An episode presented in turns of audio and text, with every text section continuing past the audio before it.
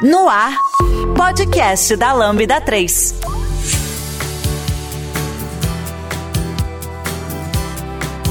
Olá, eu sou a Patrícia e esse é o podcast da Lambda 3. Hoje vamos falar sobre neurodiversidade e autismo. Aqui comigo estão Andresa, André Valente e Lua. Não se esqueça de dar cinco estrelas no nosso iTunes, porque ajuda a colocar o podcast em destaque. E não deixe de comentar esse episódio no post do blog, nosso Facebook, SoundCloud e também no Twitter. Ou se preferir, mande um e-mail pra gente no podcast lambda3.com.br. Antes da gente começar a falar sobre o tema desse episódio, que é neurodiversidade, autismo, queremos lembrar que esse é o sexto episódio do podcast da série Diversidade, que lançaremos ao longo do ano, aqui no podcast da Lambda 3. Essa sequência de conteúdos também tem conexão com o blog da Lambda, onde lançaremos artigos sobre o assunto de cada episódio do podcast. Por exemplo, na última sexta, lançamos um artigo sobre neurodiversidade, autismo, que introduz ao assunto que vamos debater no episódio de hoje. O link para o artigo a gente deixa aqui no post desse cast para você conferir depois. A Lambda 3 é uma empresa de tecnologia com expertise comprovada na construção de produtos digitais e soluções customizadas de ponta a ponta, que transformam o seu negócio para uma nova realidade. Saiba mais no site lambda3.com.br.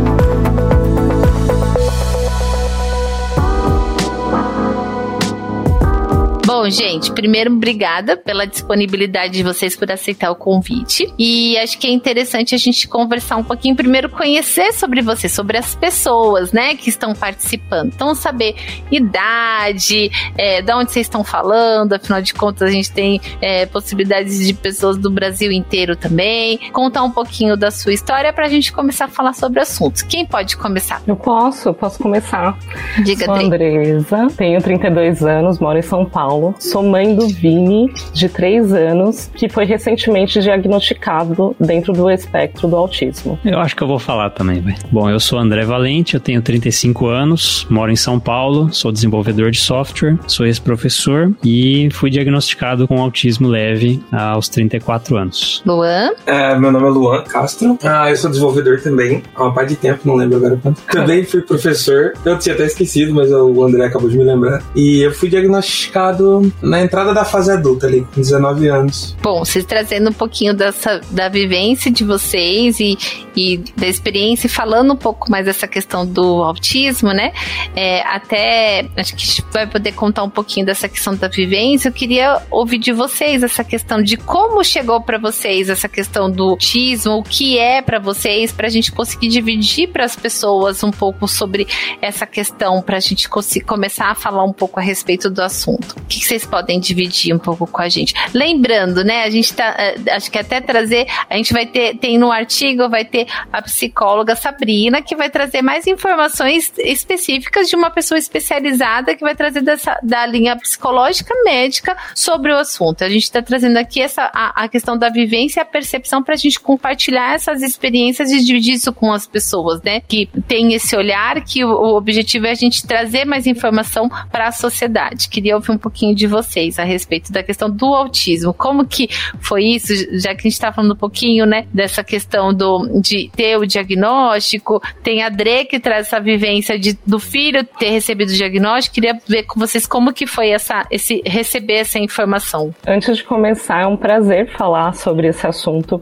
É um assunto que a gente, vamos dizer assim, tá na moda, né, a gente fala muito sobre isso. No momento que a gente traz, no momento de pandemia, a gente tem o impacto, né, social e veio muito mais forte esse impacto e o tema sobre o autismo, né?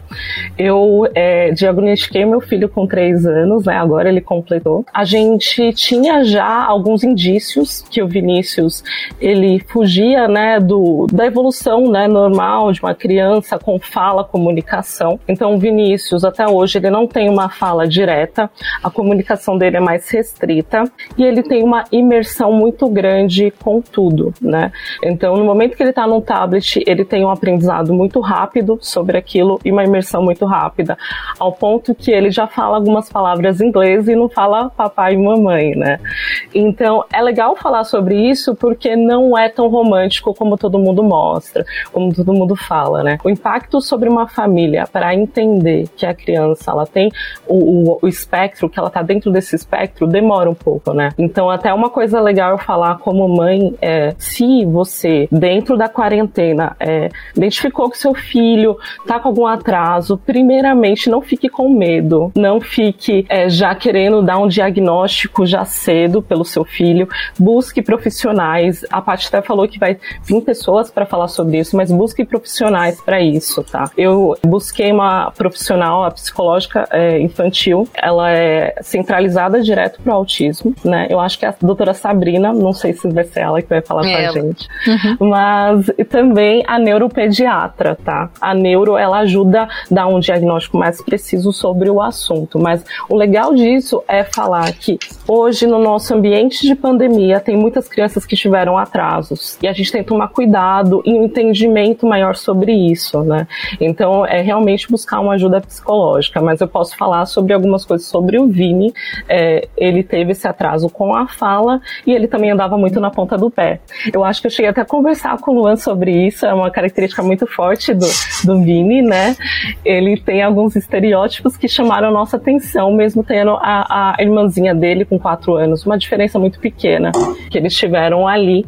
Então foi aonde a gente buscou um profissional, tivemos um, um diagnóstico mais assertivo e a gente está buscando né, ajudas, todo, todo nesse espectro. O que, que é? Ajuda psicológica com terapia ocupacional, fono, psicóloga. É muito importante falar que os pais também tenham esse acompanhamento, porque todo mundo precisa, né? Não tem a divisão entre um ou outro.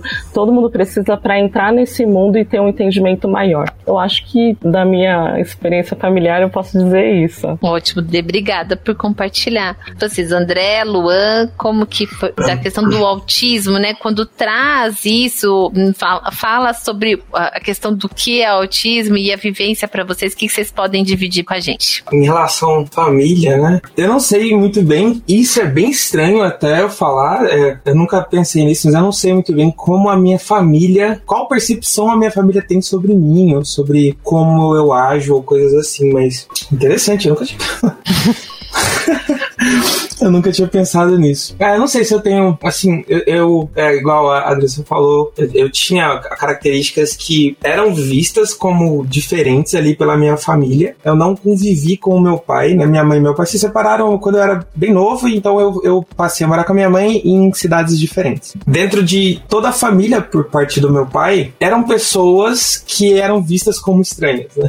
Pessoas estranhas eram como, até como amigos ou até coisas assim diziam, ah, é meio diferente e tal. E, e aí eu fui, sobre o diagnóstico, eu fui diagnosticado porque ah, o meu avô foi diagnosticado por parte de pai, e aí depois meu pai entendeu que tinha uma semelhança muito grande de ações e características que eram distintas de outras pessoas, mas eram semelhantes ao meu avô, e aí ele foi atrás também de uma neuropsicóloga na época, e também foi diagnosticado, e aí foi meu irmãozinho também, e aí ele me ligou e eu fui para São Paulo e a gente viu também essa parte. Então, eu já tava mais velho, né? Eu já tava com 19 anos, mais ou menos. Então, a minha relação com amigos e família era que eu era meio estranho, meio sensível, ou, ou insensível emocionalmente, mas sensível fisicamente, sabe? É até estranho essa comparação, mas tinha sempre uma visão de que eu não era uma pessoa muito sensível emocionalmente. Então, ah, era coisa tipo, ah, você não gosta de fulano, de Beltrano, ou da sua mãe, ou do seu irmão e tal. Isso é até estranho, porque eu sempre gostei, mas eu, eu sempre achei que eu não gostava. Mas aí depois que eu fiquei mais velho, eu fui entendendo que era só o, o, o output que era, que era diferente, né?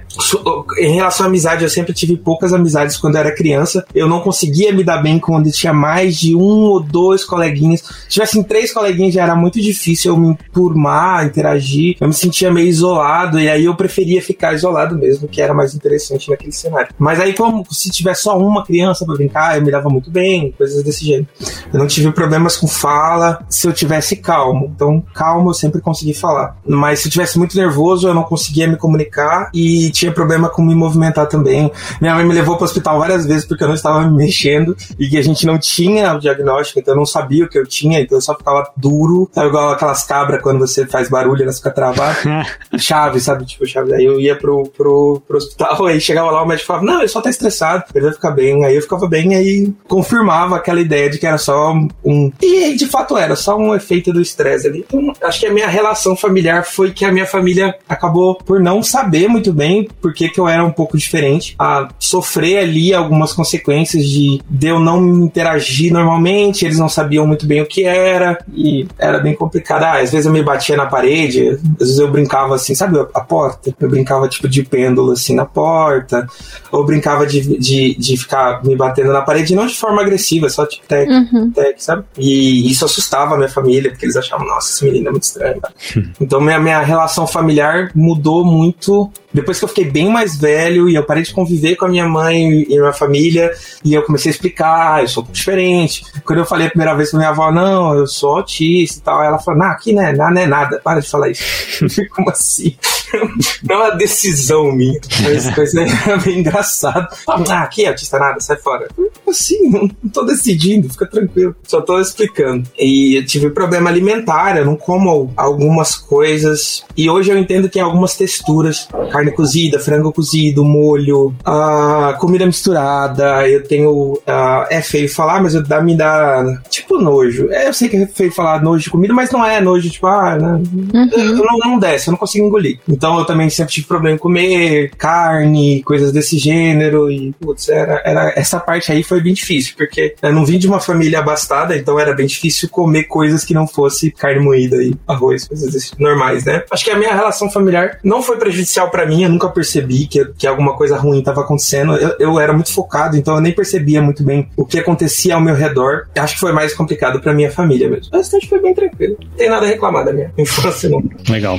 Diga, André. Bom, eu, eu ouvi as histórias de vocês me identifiquei aí com algumas coisas. É, sempre tem pontos em comum, né? Quando eu era criança, eu também era bem diferente de outras pessoas, também tinha dificuldade de conviver com grupos, também já fui chamado de insensível para um monte de coisas. E eu, como assim insensível? Tipo, eu não entendi o que, que as pessoas queriam dizer com isso direito, sabe? Tive poucos amigos, mas eram grandes amigos, mas assim, sempre gente muito próxima, não, não tinha assim colegas com quem eu convivesse numa boa, assim. Era, ou, ou eu não convivia ou eram grandes amigos, era mais ou menos isso. E já tive problemas com bullying na escola, na faculdade. Hoje, olhando para trás, eu consigo entender por que acontecia isso.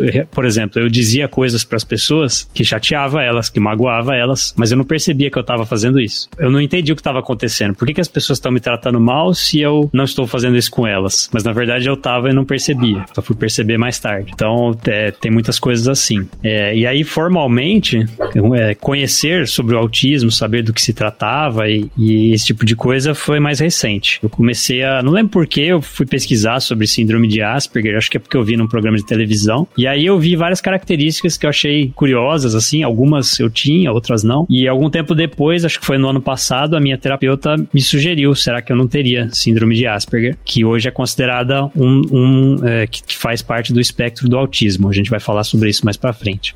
E aí então eu fui descobrir. E para descobrir, oficialmente você precisa se consultar com, ou com um médico ou com. Não lembro quem mais que tem prerrogativa legal para dar esse diagnóstico. Eu sei que médico, geralmente o psiquiatra, mas pode ser também neurologista. Mas tem outros profissionais que, mesmo não dando um diagnóstico formal oficial, eles podem te, te direcionar, que foi o caso da neuropsicóloga, inclusive foi a Patrícia que indicou, que sugeriu, né? Eu conversei com ela sobre isso, e ela indicou a pessoa, daí eu fui fazer uma avaliação neuropsicológica. É esse o nome mesmo, né? É, é o que eu fiz. Acho que é esse. É. E aí lá apareceram várias coisas coisas, e uma delas foi o indicativo de um autismo leve. E aí eu consultei alguns outros profissionais, médicos e tal, e vários deles falavam isso, fal é, acharam que era muito leve e talvez não fosse o caso, mas aí finalmente eu consegui o diagnóstico no ano passado, em 2020, então com 34 anos. E é aquela coisa que muitos autistas passam de você finalmente ter um diagnóstico, para quem tá de fora parece que não vale nada, parece que, mas o que, que o papel vai mudar a sua vida? Mas não é assim, porque o papel ele só confirma aquilo que você sempre suspeitou, mesmo que você não soubesse essa questão de autismo, você não, não tivesse esse nome, você sempre soube que tinha algo diferente em você que você não sabia o que era. E que você não conseguia lidar com isso direito e você passou por muitos problemas por causa disso. E encontrou soluções ou não, para algumas coisas sim, para outras não. Então, assim, tem toda a sua história da sua vida que vai ser afetada por você conseguir esse diagnóstico. Então, por isso que é importante para muita gente. Acho que auto-julgamento é diferente. Tipo, sobre ser insensível, por exemplo. Se você não tem noção de que você realmente é, não é típico, né? É, quando alguém fala que você é insensível, você acredita que você tá fazendo errado, tá no Exato. caminho errado. Eu sou uma pessoa ruim, então por que eu sou uma pessoa? O que, que eu fiz, né? E depois você entende, ah, não, é, é, é a minha forma de demonstrar tudo isso que não é do mesmo protocolo convencional. As pessoas absorvem diferente. Sobre ser excluído, o André falou, quando eu era mais novo, eu era muito enganado, sabe? Tipo, de das crianças brincarem sem mim, ou fazerem coisas e, e me deixar de fora. É, ou de, de não me chamar para coisas, porque eu era meio estranho e pegava mal, coisas desse gênero. E aí acabei que eu tive relações fortes com poucos amigos, bem poucos mesmo. Depois que eu fiquei mais velho, né, que eu fui entender que eu tava sendo lesado, ou foi feito de bobo, blá blá blá, ou excluído. Aí eu falei, ah, beleza, eu entendo. Tipo, essas pessoas são meus amigos e essas outras pessoas não. E talvez nem seja culpa delas naquele momento, elas também nem sabiam o que estava acontecendo, só era chato. Eu só era chato. Pedante demais, ou direto demais, ou tipo, um crivo de justiça diferente demais. E, às vezes um detalhismo, né? Bem característico é chato, também. É, puta, detalhismo é um... E é detalhismo para coisas totalmente adversas, assim. É coisas é. que precisa, às vezes eu não sou detalhista. E coisas que as pessoas não se importam. Eu tô lá enchendo o saco. Ah, mas era, não era cinco minutos a brincadeira? Já passou sete. Tá acontecendo. Bem chato mesmo. Até uma coisa legal que, que o André falou, né? Sobre um papel que traz tanto, tanto reconhecimento sobre aquilo que você sempre é, suspeitou, né? E não é só isso, é o direito, né? Hoje em dia a gente fala sobre alguns direitos que a gente tem, né? Pessoas com autismo têm.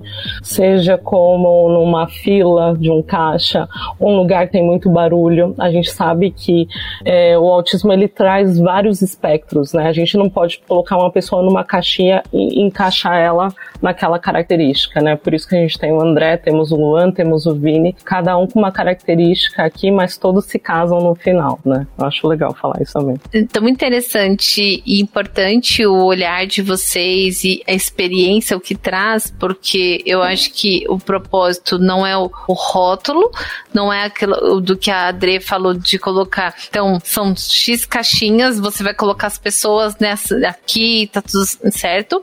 E, mas sim de você ter um olhar muito cuidadoso, especial pela pessoa. Então, olhar a pessoa e conseguir. Então, essa questão, muitas vezes tem algumas é, referências. Algum, você trabalha com algumas coisas que a, a pessoa faz autodiagnóstico.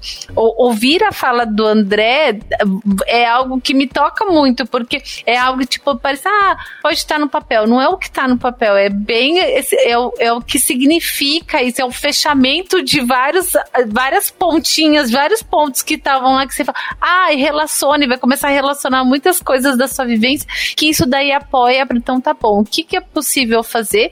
E é para você realmente conseguir trazer e, e não causar sofrimento para você, porque o sofrimento psíquico que a gente fala que tem o nosso e tem o da família, porque fica aquela questão da falta de entendimento do que está acontecendo. Eu acho que o diagnóstico favorece de você saber ter esse direcionamento e daí buscar o apoio necessário e ter essa troca também, né?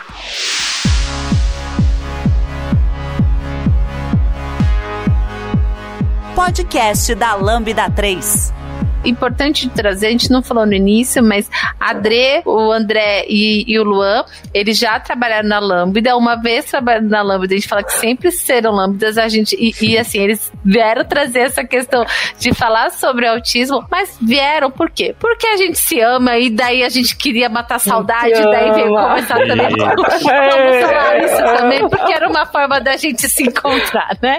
Mas eu acho que, e o que é importante a gente trazer, vocês falaram um pouquinho dessa questão de de família e de escola. Sobre trabalho, né? Quando a gente fala que a gente trabalha é, com pessoas e, e são, assim, é, parece que alguns lugares tem um, um, padrão de pessoas. Não, a gente gosta de gente, gosta de todas essas vivências, as bagagens e tudo mais. É, como é para vocês, assim, quando vocês pensam em, em mercado de trabalho, quando vocês pensam nessa relação dentro das empresas, é, como que vocês percebem essa ligação de, não sei se vocês já tiveram é, alguma experiência, Adré, não porque o, o Vini é piquititinho, né? E, mas, é, mas essa questão, até a gente teve, na Lambda a gente fez palestras para falar sobre assunto mesmo, porque é muito é importante a gente ter informação para gerar conhecimento. Vocês já passaram, Luan e André, por alguma situação inadequada ou situações que fizeram sentido para vocês, dessa questão de vinculando a questão do autismo com o trabalho, ou pessoas que de repente vocês, quando vocês trouxeram a questão do autismo, falaram, ah é? E de repente ficaram, e aí, como que eu, eu vou agir? Teve, já teve alguma experiência que vocês podem compartilhar com a gente? No meu caso, isso é bem estranho, porque eu não sei se eu tive sorte, eu acredito que foi nesse caso, porque, né, pessoas aleatórias, mas eu tive sorte, porque quando eu deixava isso um pouco mais claro, o tratamento em relação a algumas coisas estranhas minhas era mais tranquilo. Então eu fui melhor aceito depois de deixar claro que eu tinha alguns, alguns pontos de diferença. E todas as ocasiões que acabaram acontecendo por eu ser um pouco diferente foram eu não sabendo lidar com aquela situação X ou Y. E graças a Deus eu tenho muita sorte de aprender rápido algumas situações sociais. É, às vezes eu não estou incluído nelas, eu não consigo incluir, mas eu entendo que elas estão acontecendo, eu consigo lidar minimamente com o menor risco, ou menor dano ali. Então era deu rir de uma coisa que eu não podia, que eu achava que era uma piada e não era, ou o oposto. Isso aconteceu bastante, deu magoar colegas porque eu não entendia que eles estavam falando sério em um momento, eu estava falando sério em outro, mas eu consegui conversar, sentar, falar, cara, eu entendi que foi ruim e, né, não, foi não foi de maldade, coisas desse gênero foram uh, melhorando. Ou eu, eu não sei se se eu tenho Steam nesse, eu não sei se é estereotipia Steam, eu tenho muita dúvida quanto a isso. E toda vez que eu vou na psicóloga, eu quero conversar sobre outras coisas. Eu acabo não conversando sobre isso. Eu estou sendo uma semana carregada de coisas e aí acabo conversando sobre outras coisas. Mas de gestos estranhos, de quando pensa, de quando tá parado, de quando tá distraído, coisas assim. Depois que eu falava sobre isso, as pessoas paravam de achar estranho ou engraçado, coisas assim, só batiam normalmente. Então eu nunca tive, ah, eu acho que eu tive muita sorte, ou, ou realmente a sociedade é muito melhor do que eu imaginava. e as coisas deram muito certo nesse ponto. Por exemplo, eu tenho muita dificuldade de abrir lata de refrigerante. Né? E aí, quando eu contei, os meus amigos riram, mas eles passaram a abrir para mim. E, então, nunca foi um problema, nunca tive uma rejeição dentro da minha área profissional. Talvez porque eu tive facilidade com o tema da profissão, da profissão. Então, eles me viam como um bom profissional de alguma forma e dava tudo certo. Eu tive rejeição mais em escola, com amizades, em bar, ou em, sabe, coisas mais sociais. Embora eu trabalhe social também, mas acho que dá pra entender.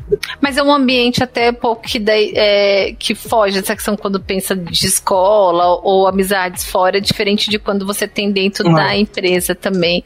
É, você falou isso, eu, eu, lembro até da questão de é, na Lambda a gente faz as reuniões, daí tá acontecendo a reunião aqui, tá acontecendo o chat aqui, daí tem duas reuniões acontecendo, né? Porque aqui tá uma, um assunto e aqui tá outro. Saudade e eu lembro. e daí eu lembro de, de, de, alguma, de alguma situação dessa questão de coisas de duplo sentido. E eu lembro do Luan até perguntando de tipo, mas o que que isso quer dizer? Eu não lembro do qual era a expressão específica, mas eu lembro que automaticamente alguém falou o que que significava, assim, e daí tipo, ok. Aí ele deu ok, aí ok, tipo, já fez ah. o sentido e, e passou. Então acho que isso é uma coisa que a gente tem até alguns combinados de conversas mesmo dessa questão de duplo sentido, tá? Usou o duplo sentido, ó, mas o que você quis dizer com isso? Então isso eu acho que é, é, algo importante que às vezes dentro de empresa você tem diferentes formas de falar alguma coisa e daí pode gerar muita confusão às vezes, né? Ah, acho que não assumir que alguém sabe algo implícito já tá valendo. É muito, tem muita coisa implícita que é difícil de, de, de é difícil para mim, mas eu entendo que também é difícil para pessoas que são típicas. É, é, tem coisas implícitas regionais, é, é, complicado, é bem complicado. Isso daí comunicação, é, né? Comunicação, é, comunicação é, difícil pra caramba. É, exato. Quando tem o autismo junto, acho que aí é um fator a mais para complicar. É. Sempre tive, tive isso de perguntar, né? Perguntar bastante. E isso, dentro do, das empresas que eu trabalhei, nunca foi um problema. E socialmente sempre foi. Isso é muito estranho. Eu não, eu não consigo. Muito eu não, estranho. Eu não sei porquê, mas você tá com os amigos no bar e você pergunta alguma coisa, é muito mais fácil eles te ignorar ou simplesmente rir da pergunta, tipo, ah, pergunta meio boba e tal. E, e isso acho que fez eu gostar mais de trabalhar do que de fazer coisas que não seja coisas sociais, né? E hoje eu trabalho, tipo, muito, porque eu me sinto muito mais à vontade trabalhando do que fazendo coisas sociais. E eu nunca tinha pensado nisso. Agora, é interessante. Fala, é meio, meio ruim, talvez, mas tudo. É, eu, eu Gente, sinto parecido ah. também. É mesmo? Também, é, eu também sempre tive mais facilidade no ambiente de trabalho do que em ambientes sociais, do tipo bar, balada, sei lá. Esses ambientes, raramente eu me sentia bem, geralmente eu não sabia o que podia falar, o que não podia, o que eu deveria fazer, o que não deveria, e sempre foi meio desastroso, assim. Não, desastroso não, algumas vezes, mas, mas eu nunca fiquei à vontade, assim, nesses, nesses ambientes, como eu fiquei muitas vezes em ambientes de trabalho, que acho que é um ambiente mais controlado, é, é um ambiente que você tem, as intenções são mais bem definidas, você é mais previsível, você sabe o que esperam de você, o que esperar das outras pessoas. É claro que tem as questões sociais ocorrendo no ambiente de trabalho também, mas é muito menos do que num bar ou é. um lugar onde as pessoas vão para se conhecer, para sair e tal, que é uma coisa muito mais assim, talvez espontânea seja a palavra. E espontaneidade é um tópico meio complicado para autistas, se eu posso é. dizer assim. Não sei se vocês concordam. Para mim, sim, eu, eu, sempre copiei, né? Eu copio é. os cenários. Então, eu tô dentro do, do ambiente de trabalho, eu observo as pessoas e eu copio os cenários, o que elas podem falar ou não. Eu tô sempre fazendo isso. E dentro de ambientes mais mais espontâneo, isso é mais difícil. Então é muito mais fácil fazer uma piada achando que aquilo é um momento. E não é. Eu sempre fui o cara da piada ruim, porque eu sempre errei os times e momentos. Então, é, o ambiente de trabalho é muito mais controlado. É, faz todo sentido. Tô aprendendo mais do que falando aqui. Odre, e você, por exemplo, você teve a, o diagnóstico do Vini há pouco tempo. Você, como mãe, quando você, você conversa com as outras mães, com como que é isso da questão da percepção de quando você fala sobre o diagnóstico do Vini. Você percebe um olhar de e aí mais de curiosidade, de, de querer entender ou uma preocupação? Qual é a sua percepção? Qual é a sua vivência sobre isso? Primeiro começa com você, né, como mãe, né?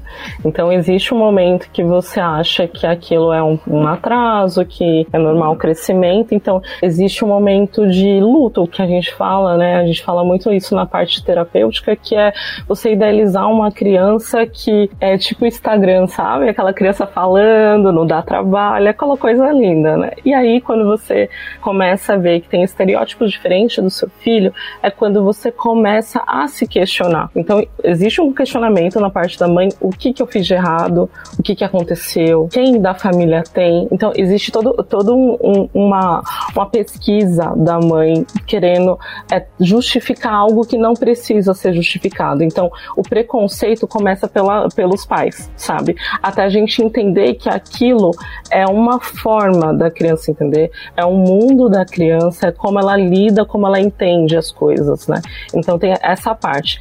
Virando essa chave, a gente tem as pessoas que vivem em volta, né? Aí começam os questionamentos, mas o Vini não está falando? Por que, que o Vini ele, ele não dá as coisas na tua mão? Ele pede, ele te chama como mãe. Então, são é, coisas que algumas pessoas convivendo com outras crianças estão tá acostumado a ver que começa a questionar interno e a gente começa a falar.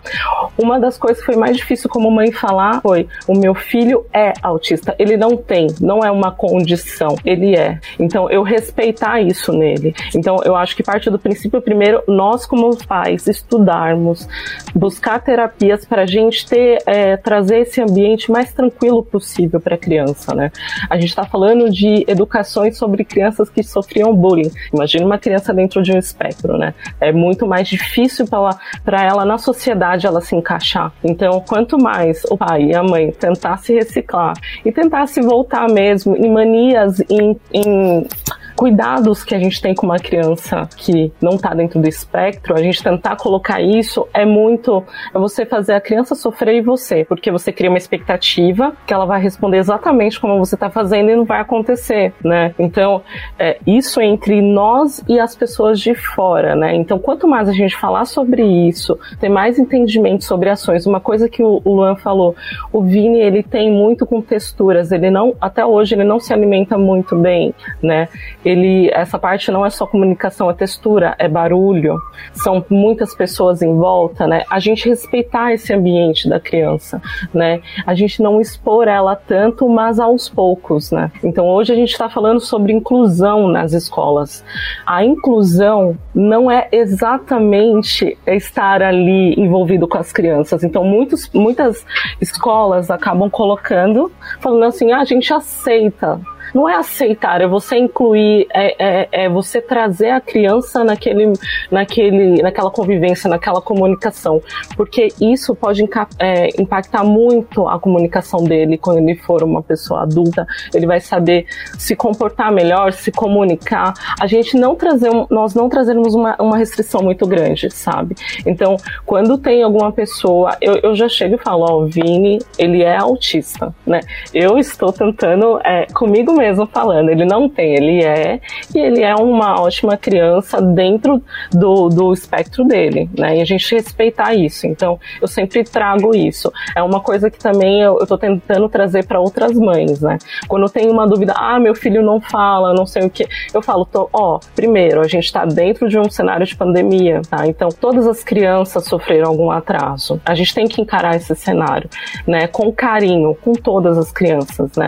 E aí ver, o seu filho filho tá prejudicado uma fala, vai numa fono, tenta ver, fala com o seu pediatra. Não, não se restringe com medo de falar, entendeu? Então, todas as crianças precisam de uma atenção e quem tá dentro do, do espectro precisa dessa inclusão. Eu acho que é legal falar sobre isso também. É, imagina que, eu sei que é normal pensar assim, mas não ter o diagnóstico por medo de saber a verdade é prejudicar ali tudo, todo o ambiente, né? Você tem menos tempo, né, na vida ali para preparar alguma coisa melhor ou mais adaptado eu, eu, nem sei se adaptado é o termo, eu nem sei quais são os termos para isso, assim, eu não tive, eu não tenho uma educação muito grande sobre isso, não, não é uma coisa convencional. Eu, minha mãe, por exemplo, ela foi saber, eu já era adulto, mas a minha mãe percebia que eu era uma criança difícil, né, na visão dela, que eu era uma criança difícil, uma criança que não era muito normal, era o que ela sempre me falou, ah, o Luan não é muito normal, tadinho. E ela tinha muito medo de eu ser parecido com meu pai em alguns cenários, porque meu pai é autista, né, tá? E ele não sabia, né, minha mãe, então ele tinha muito medo de eu me parecer com ele. Então ela me colocava em situações, ela me observava, ela ficava... Então foi cuidadoso. Eu acho que eu fiquei até emocionado escutando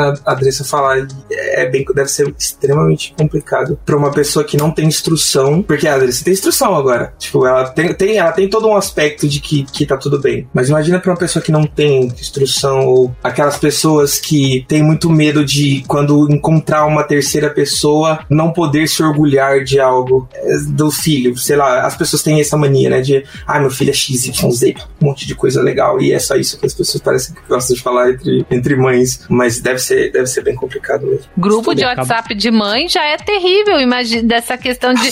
e tem essa questão de expectativas sociais mesmo, que você acaba deixando de olhar a pessoa. Você vê um padrão do que a sociedade está trazendo. E Luan, você falou isso, é emocionar mesmo que a Adri falou, porque uhum. é a linha do que a gente fala da informação. A gente precisa cada vez mais informar e trazer mais informações para a sociedade como um todo. Porque quando a gente informa, a gente ajuda a deixar claro algumas coisas e reduz o medo, reduz algumas coisas que as pessoas às vezes não sabem, porque muita gente não sabe nem o que deve fazer. Então, por que que você vai mexer? Tipo, ah, é diferente. O diferente passa, sendo que você poderia apoiar de alguma outra forma sua família ou até mesmo você. Isso daí acontece com tantas coisas. Eu acho que esse é o propósito. Eu acho que está sendo tão importante a gente trazer isso, trazendo essas vivências, essas experiências, porque isso pode ajudar muitas pessoas que, ah, não, então vamos falar de autismo, vou trazer 10 livros é, sobre isso. É importante o ler também, mas a gente tem que pensar no aspecto da sociedade como um todo e o que, que a gente consegue fazer com essas informações para conseguir viabilizar isso da forma mais é, clara possível, né? Não deixar mais complexo. Acho que isso é, é muito importante. E a parte de diagnóstico, eu já contei essa história, mas acho que não foi no podcast, acho que vale a pena contar de novo. A gente vive, acho que, num mundo muito melhor, com coisas que não são o padrão da sociedade desenhado na pedra há muito tempo atrás. A gente sabe lidar muito melhor com coisas que as pessoas achavam que não deveriam ser lidadas antigamente. E o meu avô, ele é autista também. Então, ele sempre foi aquela pessoa que fala assim: ah, o seu Vitor é diferente, não. E o meu avô chegou um momento, acho que eu acredito que, eu não tenho certeza quando foi, eu era muito novo e eu não me atentava muito a algumas coisas. Ele foi diagnosticado como esquizofrênico, que é uma condição diferente, é bem diferente. Embora que eu acredite que quem tem autismo pode ter alucinações leves se tiver exausto, excessivamente exausto, ou passando por um estresse absurdo. Você consegue escutar uma coisa diferente do que foi dito, ou ver uma coisa diferente do que foi dito, mas eu não acho que isso acontece com frequência nem nada assim. E eu sei que também a esquizofrenia é diferente do que as pessoas imaginam, é um negócio totalmente diferente. Então ele foi diagnosticado com isso de forma errônea, e foi tratado para esquizofrenia e os remédios são muito fortes e prejudicou a parte psicológica do meu avô e perder a minha avó também, é, derrubou ele, né, psicologicamente meu avô. Então ele foi prejudicado pela gente saber pouco sobre as coisas na época e foi descobrir que meu avô tinha autismo e não esquizofrenia, que o tratamento estava levando para um caminho diferente, quando eu já tinha 19 anos e meu pai já tinha 40 e meu avô, eu não tenho certeza, mas acho que tinha 60 e poucos, quase 70. Então, imagina ele viu a vida inteira sofrendo com remédio forte, com uma coisa diferente, porque a gente não tinha conhecimento e hoje a gente tem. Então, por que não, né, buscar e, e talvez não sofrer por algo assim no futuro? E tem vários pontos, por exemplo, é comum para um autista, é mais comum do que o convencional autista ter depressão quando adulto, quando chega perto de 30 anos dali para frente é muito normal isso acontecer, porque a percepção sobre o mundo muda, um monte de coisa muda e putz, então é a melhor coisa, eu acho, diagnosticar mesmo que ah, não vou poder me gabar lá na feira com as tias, né? pelo amor de Deus. Você ouve podcast da Lambda 3.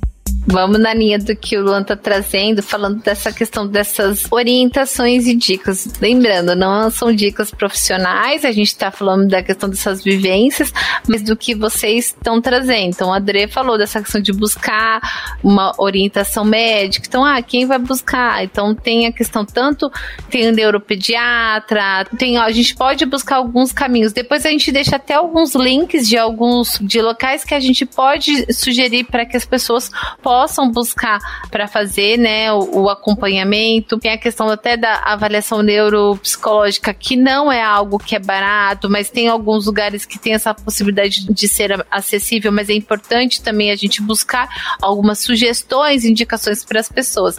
Aí eu queria que vocês, que é, vocês já trouxeram algumas coisas, mas que, que vocês façam de indicações, de sugestões para as pessoas, né? De dicas que possam apoiar nessa questão de se você ou você você conhece uma pessoa, ou tem essa questão de alguém na família, ou você tem algumas características que você acredita que seja importante você mapear, que sugestões que vocês passam. Vai Bom, lá, André. Se eu puder dar alguma, alguma ideia aqui, eu diria o seguinte: se você imagina que talvez você possa ser autista ou alguma pessoa que você conheça, eu acho que a primeira coisa que você deve fazer é uma pesquisa informal para você é, entender, o que, entender melhor do que se trata então, por exemplo, vou falar aqui algumas características que são comuns em pessoas autistas. Comuns assim, elas podem existir em pessoas autistas. Hiperfoco, que é você se dedicar demais a alguma coisa muito específica, querer estudar tudo sobre aquele determinado assunto. Ou sei lá, uma pessoa adora dinossauros, a outra pessoa adora plantas, a outra pessoa adora processo industrial de produção do papel. A pessoa vai estudar tudo sobre aquilo.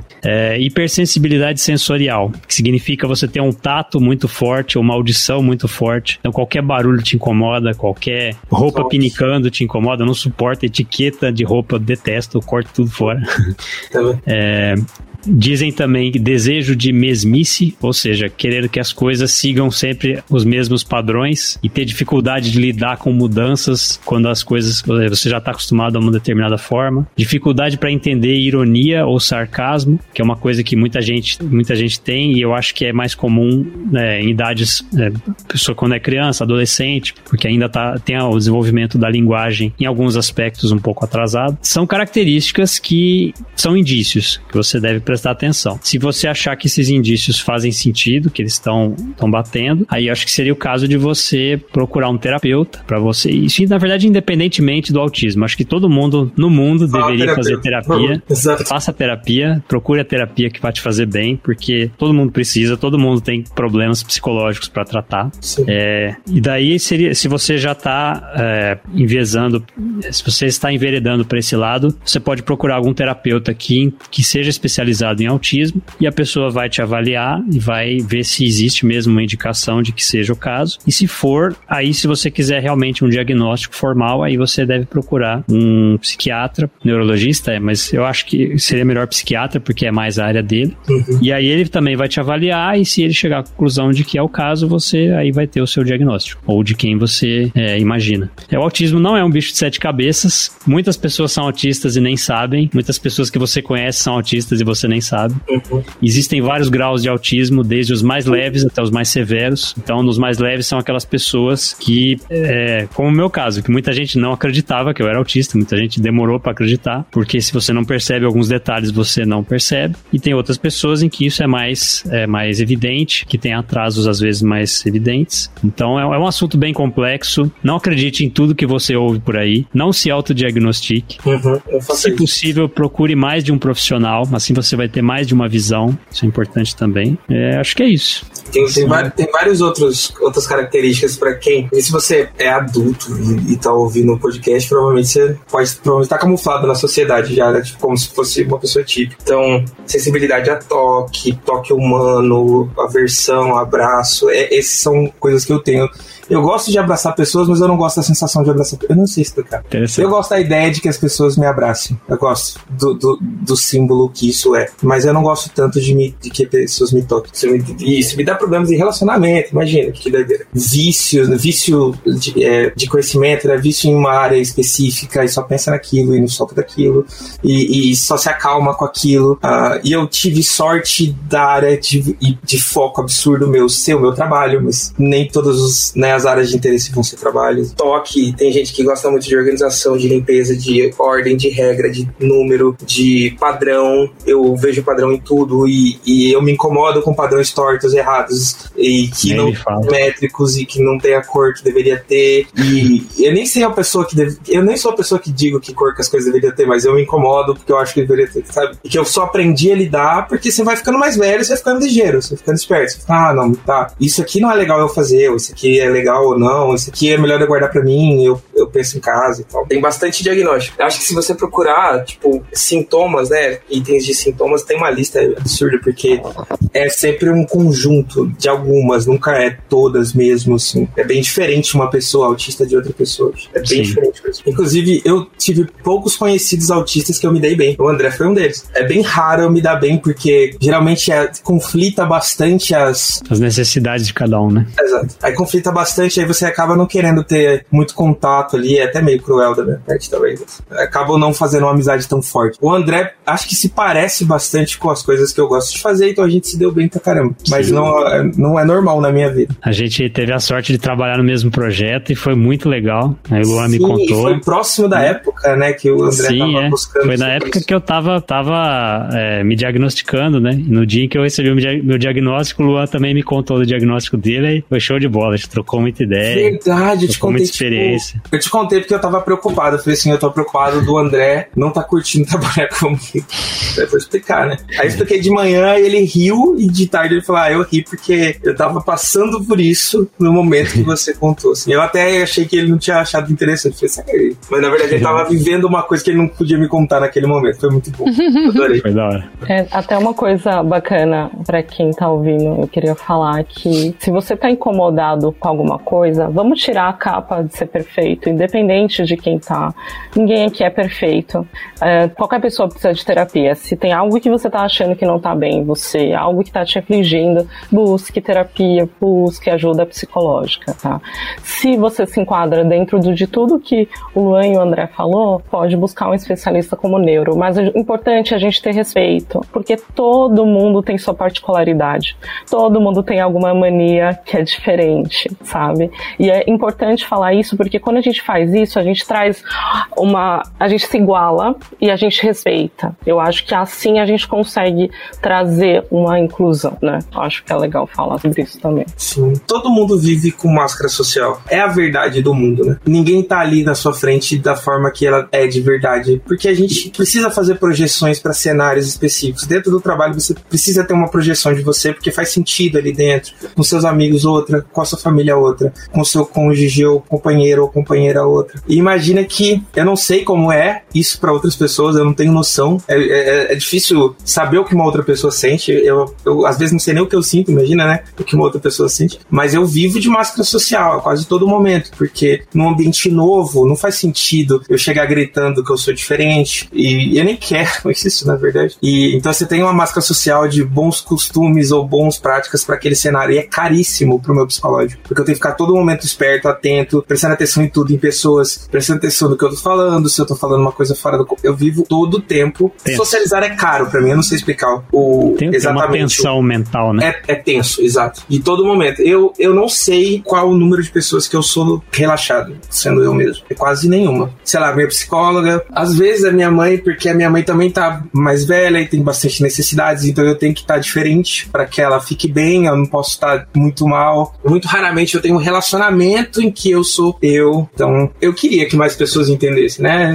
Pra, pra ficar mais fácil. Acho que eu só tive um relacionamento em que eu era totalmente eu e não, mesmo assim não deu certo. É, eu acho que eu não sou muito bom nessa parte aí, não. Essa parte eu sou. Ah, mas eu te entendo, cara. Eu sinto bem parecido. Também tenho dificuldade em saber até onde eu posso ir, o que, que eu devo falar, o que, que eu não devo. Então, o que eu faço, assim, eu vejo que a gente cria meio que alternativas, assim. Então, se a gente não aprendeu isso da maneira espontânea, lá quando a gente era criança, junto com as outras pessoas, a gente acabou dando nossos jeitos e, por exemplo, eu aprendi muito pela cabeça. Então, eu fiquei observando o que as pessoas diziam, medindo as palavras, daí eu criei minhas regras lógicas que me auxiliam nisso. Mas é pesado pra minha cabeça. É, é, meio chato, mas funciona. Então é melhor que nada. É tipo artificial, e... né? É tipo, é, tá todo momento artificial. É, é bem é. estranho. E, é, e, então, e, cansa, cansa, é exausto, cansa. exausto. Exatamente. É assim que eu sinto também. E acho que, é como você falou, um pouco é natural. Acho que todo mundo faz isso mesmo. A gente, todo, a gente também faz isso, também se sente bem fazendo isso em alguns momentos.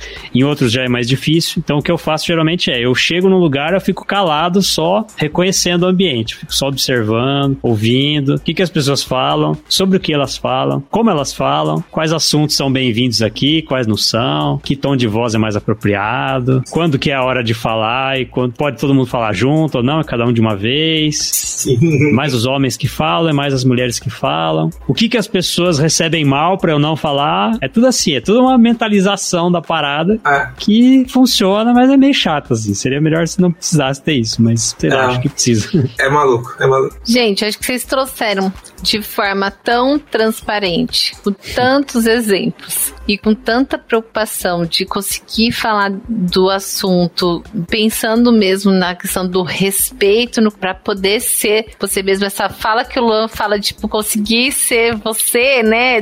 A gente tem os nossos papéis sociais, mas os papéis eles não podem ser algo que cause sofrimento ou que a gente saia do que a gente é na essência. Então, é, eu acho que o que a gente tem que buscar é fazer com que na sociedade a gente consiga cada vez mais que as pessoas tenham informações, tem que a gente conecte, que cada um possa ser cada vez mais você mesmo, você, que você possa ser você mesmo, para não é para causar mais trabalho. A gente já tem tanto trabalho nessa vida, né? A gente já faz tanta coisa e, e daí ter que ficar colocando diferentes máscaras sociais e todos o tempo todo cansa muito. Mas eu acho Nossa. que foi muito, é, foi, foi muito valioso assim, é, além de matar a saudade de vocês, de, de conseguir ver vocês e achar um, um um, um cenário da gente conseguir se encontrar remotamente, mas ter, acho que tanta informação que foi aquilo que a gente falou até um pouquinho antes, né? Se uma pessoa ouvir o podcast e isso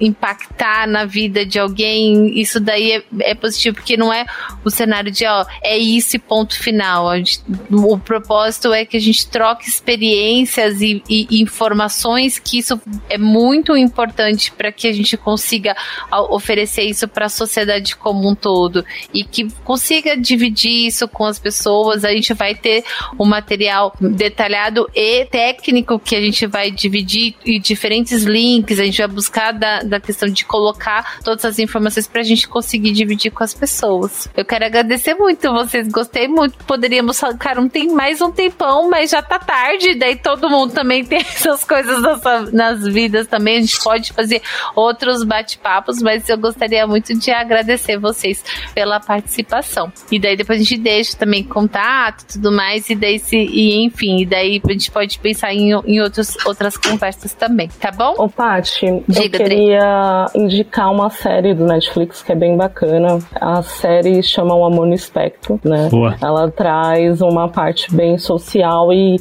cada um tem um jeito ali. Quais são as dificuldades de você ter um relacionamento? É bem bacana e traz um respeito pelas pessoas muito mais, assim, porque mostram pessoas que são independentes, que têm a vida delas e estão tentando encontrar um relacionamento como qualquer outra pessoa. Importante também queria falar que hoje o custo para você trazer para uma criança autista um suporte é um custo muito alto, tá? Então, especialistas, todo, todo esse suporte ele traz um, um valor muito alto. Então, eu acho que foi esse ano, ano passado, aí você pode ir na parte mais técnica, conseguimos né, uma cobertura do plano de saúde no qual a gente consegue trazer um tratamento para a criança.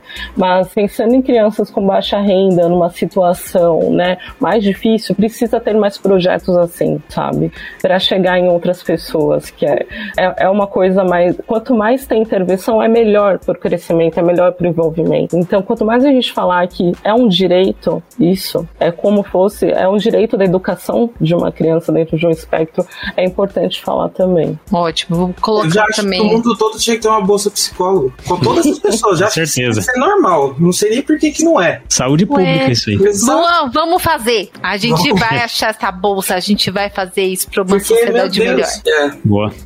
Queria só falar que eu endosso a recomendação da Andresa, do, o documentário lá, O Amor no Espectro. Eu tô assistindo, muito legal mesmo. É, Eles mostram vários casos de pessoas reais e então ele é bem assim, além dele tratar da parte, vamos dizer, técnica, mostrar questões do autismo, ele também mostra a vivência das pessoas e você acaba se identificando muito com elas, é muito legal. E eu recomendar também o canal do William Timura, que é um pesquisador da área de autismo. Ele, na verdade, é formado em computação, mas ele acabou enveredando para esse lado. Ele divulga muita informação e é bastante legal, muito legal, aprendi bastante coisa com esse canal. Tô deixando os links aí. Engraçado, esse, uma coisa engraçada, eu, eu assisto séries, eu não assisto muitas, mas eu assisto séries e eu não fico tão emocionado, mas séries sobre autista me, quebra. Eu tô, a pessoa tá dando oi, eu tô chorando já. não sei porquê. É bem emocionante. Eu assisti The Good Doctor, que nem é uma série, é uma série bem, bem mais comercial e eu destruída, eu não consegui terminar a série, porque eu tava jogado no chão, derrotado. É estranho isso. Eu vou tentar assistir, provavelmente eu vou me matar de chorar, mas... Depois compartilha quando você assistir, daí você tá fala. Gente, muito obrigada. Adorei ver vocês. E daí a gente conversa depois. E daí, enfim, os, todas essas dicas, os links e tudo mais, a gente vai deixar também disponível, tá bom? Obrigada, tá? Até mais. Obrigado, gente. Você ouviu mais um episódio do podcast da Lambda 3. Indique para os seus amigos esse podcast. Temos também um feed só com assuntos de tecnologia e outro que mistura assuntos diversos. Toda sexta-feira, sempre com o pessoal animado da Lambda 3.